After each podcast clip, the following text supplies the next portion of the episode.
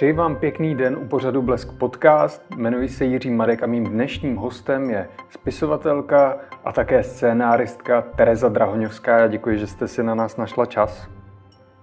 Já děkuji za pozvání, dobrý den. V roce 2020 jste společně s kreslířkou Štěpánkou Jeslovou vydala komiks Bez vlasů, za něj jste získali prestižní cenu Muriel za nejlepší komiks. Čekali jste to, že dostanete tuhle tu cenu? Věděli jsme, že budeme nominované, eh, respektive když jsme se dozvěděli, že jsme nominované, tak jsme měli radost, protože jsme v to trošku doufali. A už když jsme ten komik stvořili, tak já se přiznám, že já jsem doufala, že se dostaneme aspoň do nominací, eh, protože náš komiks je jedním z prvních, ne úplně první, ale jeden z prvních, který je autobiografický a věnuje se ještě nějakému takto zajímavému tématu, řekla bych. Hmm. Abychom naše čtenáře a diváky a posluchače uvedli do toho, o čem ten komiks vlastně, eh, on se zabývá alopecí, kterou jste si prošla vy, což o čemž referuje ten komiks. Můžete divákům říct, kdy byl ten první moment, kdy vám začaly vypadávat vlasy a vy jste se zhrozila, co se to vlastně děje? Um, je to vlastně asi čtyři roky teď, eh, co mi poprvé začaly padat vlasy. Bylo to zrovna, když jsem byla na dovolené na Islandu, takže eh, v době, kdybyste měli spíš odpočívat a nabírat energii, tak eh, já jsem se docela nervovala, protože jsem vůbec nevěděla, o co jde.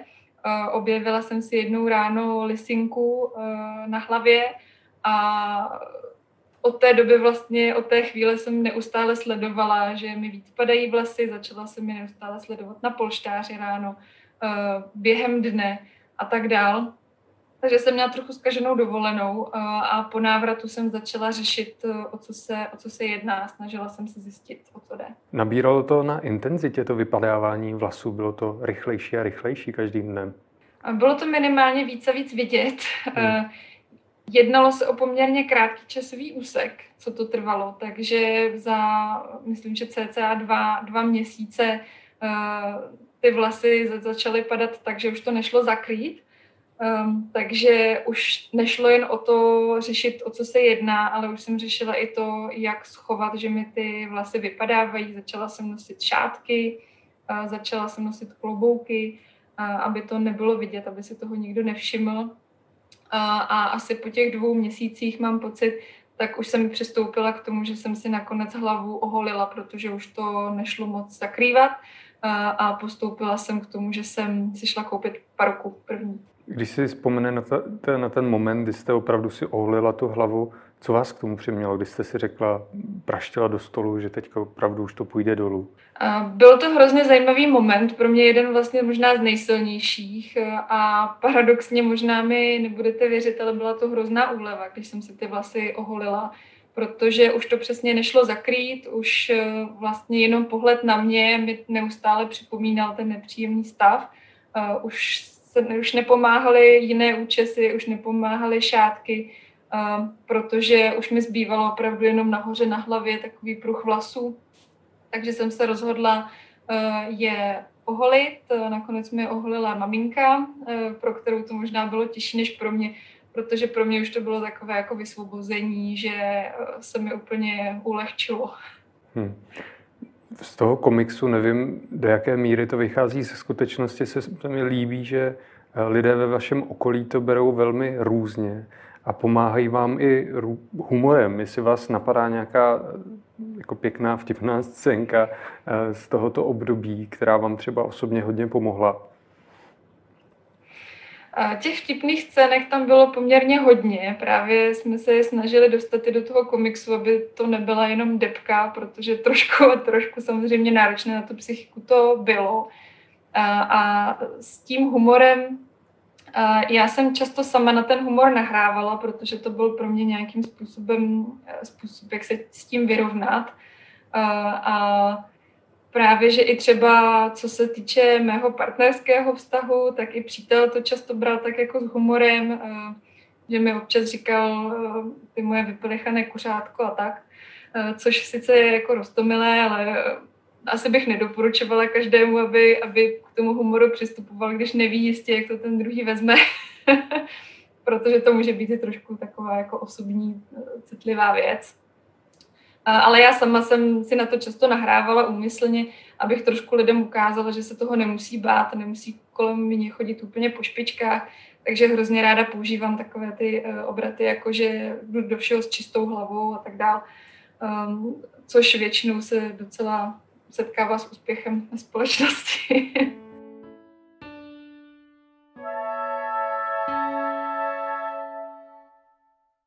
My jsme v tom vyprávění příběhu skončili v tom momentu, kdy jste si šla vybrat teda tu paruku a v tom komiksu se mi hrozně líbí, že vy nakonec to otočíte a líbí se vám to, že můžete měnit ty účesy, tak jestli byste to mohla doplnit.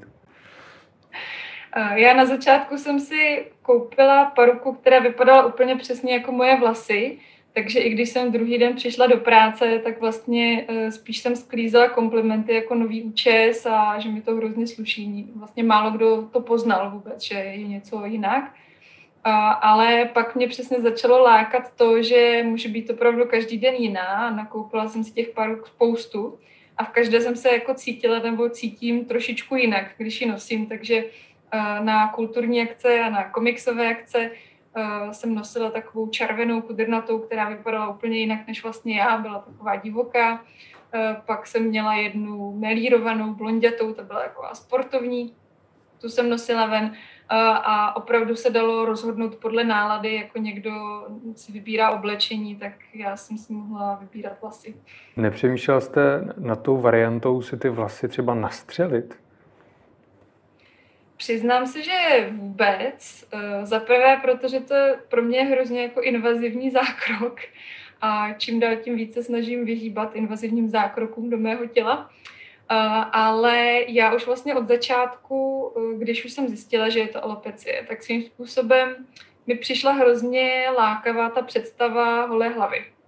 Eh, toho, že to nebudu muset řešit a že budu vystupovat jako ta silná žena, které, která jako si je jistá sama sebou a neřeší, co má na té hlavě, nebo respektive, že tam nic nemá.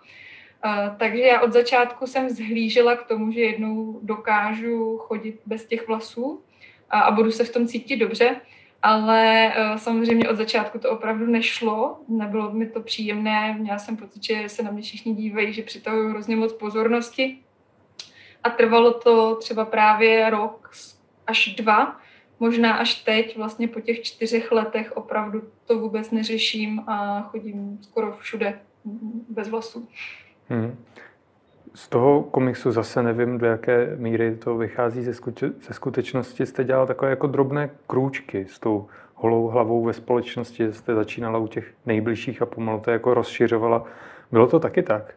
Bylo to přesně tak, protože musíte opravdu zjišťovat, jako trošku se ujišťovat, zkoušet půdu a ujišťovat sám sebe, že je to vlastně v pořádku, že ti lidé kolem vás vás podrží a často si namlouváte, že jim to bude vadit nebo jim to bude nepříjemné nebo se budou na něco ptát. Vždycky jsem se, nebo prakticky vždycky, minimálně s lidmi, které, kteří kolem mě jsou a kteří, kteří mě znají, tak jsem se setkala s hrozně pozitivní odezvou. A, teď vlastně i ve společnosti, když jsem venku eh, bez vlasů, tak často mě oslovují jako cizí lidi s tím, že mi to hrozně sluší a tak dále. Takže mám těch jako negativních zkušeností hrozně málo. Jinak, jak vy právě zmiňujete, co se týče, co bylo v komiksu, jak to bylo ve skutečnosti, tak všechno, co je v komiksu, tak opravdu se skutečně stalo. Není to tak, že bych tvořila podle sebe fiktivní postavu, eh, ale opravdu každé slovo, každá scéna, co v tom komiksu jsou, tak se mi opravdu staly. Hmm. A je něco, co do toho komiksu jste nechtěla dát, nebo naopak jste se rozhodla, že tam ne, nebude ve výsledku? Tady to je, byla pro mě hrozně velká otázka. Když jsem psala ten scénář, eh, tak eh, bylo hrozně těžké si říct, co vlastně chci sdílet, co už je hodně osobní eh, a co je třeba důležité pro toho čtenáře, nebo chtěla jsem čtenáři nabídnout, aby pochopil ten celek. Nakonec jsem v tom scénáři opravdu sdílela prakticky všechno, až občas jsem byla sama překvapená, protože nikdy dřív ani vlastně s přáteli toho tolik osobního nezdílím. zatímco do toho komiksu jsem dala opravdu všechno. Takže nakonec tam žádná cenzura není. Často, nebo často, stalo se nám se Štěpánkou Vyslovou s kreslířkou, spíš, že jsme řešili jednotlivé scény, třeba jak jsou nakreslené. Mám tam jednu scénu v komiksu, která je pro mě docela náročná. Vlastně je to scéna, kdy se dívám do zrcadla v takové osobní krizi a opravdu se Štěpánce to povedlo nakreslit tak jako skvěle, že z toho úplně cítím, jak jsem se cítila. Cítím tam to, tu hrůzu, tu, tu zátěž, to zoufalství. Takže třeba to je něco, co pro mě je hrozně náročné na to se vlastně v tom komiksu koukat. A přemýšlela jsem, jestli to tam vůbec dávat, ale nakonec eh, jsem se rozhodla, že to je přesně to, co chci jako vysvětlit, přenést a je tam všechno. Hmm. S tou apolepsí se také pojí to, že vám vypadávají různé chlupy, řasy obočí na těle. A mně se tam líbil jeden moment v tom komiksu, kdy vy jste lásky plně mluvila ke svému chlupu na prstu, že ten vám zůstal. A to je přesně to, že člověk mývá na těle takový atypický chlup, tak je hezký, že ten se vás teda podržel. Má toho doteď? E, to se přiznám, že vlastně ani nevím, ale bylo to vlastně v té době, kdy e, jsem o všechno postupně přicházela, protože alopecie přesně obsahuje i často ztrátu nejen vlasů, ale obočí, řáz, chlupů na celém těle. Uh, takže nejdřív mi vypadaly ty vlasy a říkala jsem si, ještě, že mám obočí a řasy. Pak mi vypadalo obočí a řasy a říkala jsem si, uh, aha, no tak super, tak uh, ještě by mi mohly vypadat ty chlupy pod paží, abych se nemusela holit. Uh, no a pak mi vypadaly, takže bylo to, bylo to o tom, že jsem opravdu sledovala, jak se ta nemoc nebo ten problém šíří a sama jsem byla zvědavá, co z toho bude, protože samozřejmě jsem si říkala z začátku, že za půl roku mi to všechno znovu naroste, že se nic neděje, ale jak se to šířilo, tak e, mi docházelo, aha, tak to bude asi jako větší, větší problém. Hmm. Ale musím říct teď, že třeba už mi jako rostou zase na, na některých místech i vlasy, Eh, mám pár chlupů v obočí a tak dále, takže je to právě to, že se to může kdykoliv vrátit.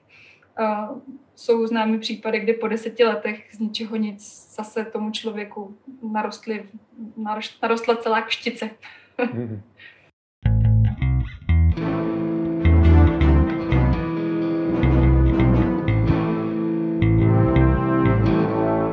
Já se teďka s dovolením přesunu už za ten komiks a mě by zajímalo, co čtenáři psali vám. Já si myslím, že pro lidi to bylo, bylo velmi důležité, že jste o tom začali takhle otevřeně mluvit, vydali ten komiks, tak jestli jste měli i takhle silnou zpětnou vazbu. Měli. Eh, mě to hrozně vlastně udělalo hrozně velkou radost eh, a v době, kdy jsme čekali na první recenze, tak já už jsem byla zavalená úžasnou zpětnou vazbou lidí, eh, nejen z mého okolí. Paradoxně překvapilo, kolik úplně cizích lidí mi napsalo. Většinou to byly tedy ženy, eh, většinou to byly ženy, které měly podobnou zkušenost nebo mají alopecii taky.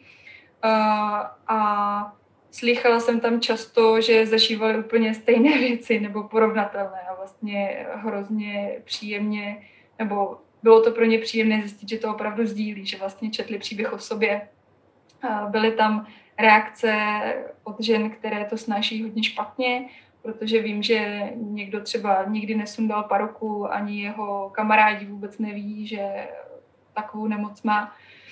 Takže jim to dalo sílu vůbec o tom přemýšlet jinak a byly tam třeba i reakce od lidí, kteří mají opačný problém, že mají vlastně hrozně husté ochlupení a hrozně moc vlasů taky vlastně zaujalo, že mají taky ale podobné zkušenosti s tou nemocí, že to vnímají podobně, je to pro ně taky těžké.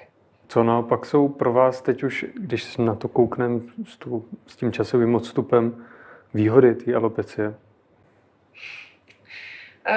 Tak já mám skoro pocit, že čím víc času plyne, tak tím víc výhod to má, nebo možná tím víc výhod vnímám a těch nevýhod vnímám míň. Je to hrozně, hrozně velké zjednodušení, ještě pro ženu, když to řeknu tak hloupě. Takže ráno jsem hrozně rychle připravená, protože si nemusím mít vlasy, nic, můžu díl spát. Když luxuju koberec, tak už nemusím vyndávat chuchvalce vlasů ani z odpadu. To je taky super věc.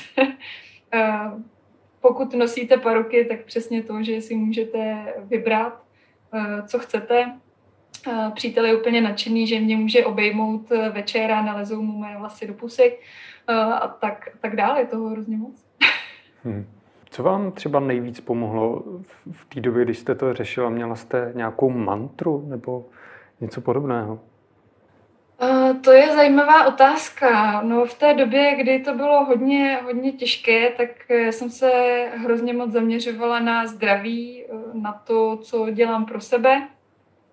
V té době jsem si došla takové své pravdě, že vlastně chci dělat jenom to, co mi dělá radost a chci cokoliv dělám, tak chci dělat pro sebe a ne pro ostatní, ne pro to, co, co si třeba ostatní myslí nebo co třeba ostatní chtějí. Tak eh, to byla, to byla jedna, jedna věc. Eh, teď momentálně úplně mantru nemám, ale mám hroznou radost z toho, že už jsem se dostala do stavu, kdy eh, se vlastně sama sobě líbím. Což jsem v té době, kdy jsem o vlasy přišla, tak mi přišlo úplně neskutečné, že se to někdy stane protože jsem se spíš jako nepoznávala, že najednou jsem jako neviděla sebe, ale jako něco, něco cizího. Takže to mě teď vlastně už baví, teď už to budou tak dva roky, kdy uh, jsem vlastně jako se sebou tak nějak jako ani nechci říct smířená, už spíš uh, se už cítím jako úplně někdo jiný a baví mě to. Mm-hmm. Přemýšleli jste už nad tím, že bude pokračovat nějaký nový komiks? Nemyslím nutně o vás, ale že ta spolupráce bude dále pokračovat. Tak my se Štěpánkou Jislovou spolupracujeme dlouhodobě, což si myslím, že nám hrozně ulehčilo i práci na tom komiksu. Eh, a to, že se známe, jsme kamarádky a Štěpánka vlastně v tom příběhu i vystupuje, eh, tak eh, tomu dalo hroznou sílu. A já dílo Štěpánky hrozně moc obdivuju, protože je to úžasná kreslířka, má hrozně moc poloh, jak vizuálních, eh, tak dokáže skvěle s tím médiem pracovat. Takže já doufám, že se určitě ještě u něčeho potkáme. Eh, momentálně nic naplánovaného nemáme. Já mám radost, že Štěpánka se teď pouští do vlastních autobiografických děl, takže to je něco, na co se těším, až vyjde. A já přemýšlím spíš o tom, že Ráda bych zůstala u komiksu, ale že se maličko odkloním od autobiografie, dám si trošičku oddech a dostanu se do nějaké fikce spíš. Hmm. A můžete trošku prozradit, co to bude, nebo ještě ne? A, tak momentálně pracuji e, na konceptu pro komiks pro děti, takový fantazijní, se spoustou hravých stránek, dobrodružných, takže uvidíme, co, co z toho bude. Hmm, to vám držím palce, poněvadž těch komiksů pro děti, alespoň českých, je úplně minimum, tak doufám, že něco vyjde. Spíš jsou v, komi- eh, v časopisech, je to pravda, že těch eh, knih komiksových tolik zase není. Děkuji za váš čas, že jste nám popovídala o této nemoci, která trápí nejednu ženu.